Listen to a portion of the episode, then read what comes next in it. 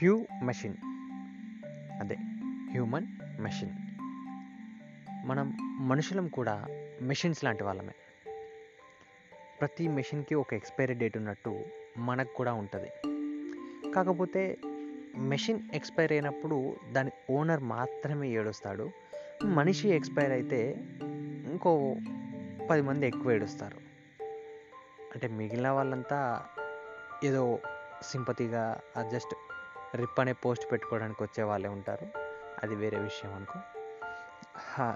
Silly thing ఏంటంటే ఈ మధ్యలో మనిషి ఎప్పుడు చేస్తాడా? వాడిలోని గుడ్ క్వాలిటీస్ గురించి ఎప్పుడు మాట్లాడదామా? ఎప్పుడు వాడి రిప్ పోస్ట్ పెడదామా? ఆ రిప్ పోస్ట్కి కూడా ఏ ఫోటో పెట్టాలి? ఏ ఫోటోని మనం బ్యానర్ కట్టించాలి? అనే వాటి మీదే ఎక్కువ ఫోకస్ చేసేలా ఉన్నారు జనాలు. సరే అది అది వేరే విషయం అనుకో.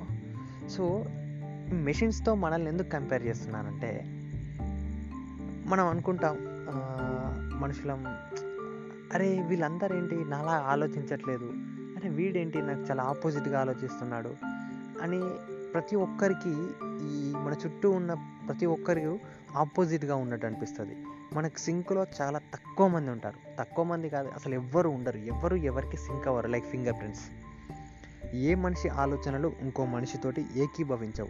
జస్ట్ వాళ్ళు కాంప్రమైజ్ అయ్యి ఎస్ నువ్వు నేను ఒకేలా ఆలోచిస్తామని అనుకోవడమే తప్ప నిజానికి ఏ ఇద్దరి మనుషుల ఆలోచనలు ఒక్కటవ్వవు. ఒక్కలా అస్సలు ఆలోచించలేరు.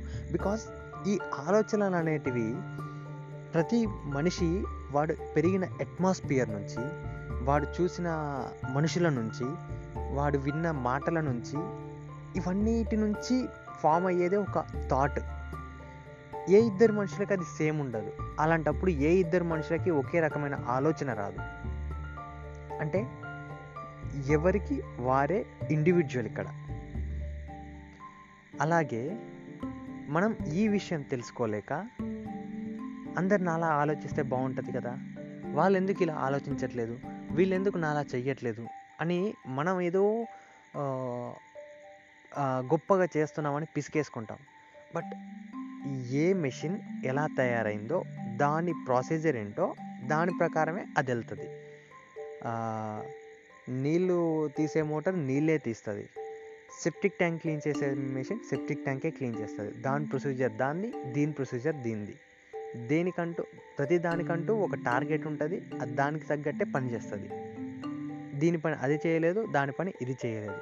అలాగే ప్రతి మనిషి ఎవడి ఆలోచనలను బట్టి వాళ్ళు వాళ్ళ ఓన్ ఇండివిజువాలిటీతో ఉంటారు.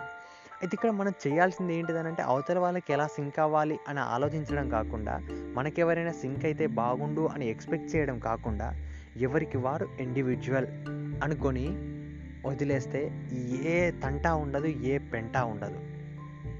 అనవసరమైన ఎక్స్పెక్టేషన్స్ పెట్టుకొని అవి వాళ్ళు రీచ్ అవ్వకపోతే మనం బాధపడి వాళ్ళని బాధపెట్టి నానా రచ్చ రభస చేసేసుకుంటాం లైఫ్లో.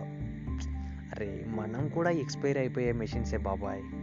ఉన్న రోజులు మన పని మనం చేసుకుందాం వాళ్ళ పని వాళ్ళని చేసుకొనిద్దాం ఎందుకు చెప్పు? ఇవన్నీ మనకి.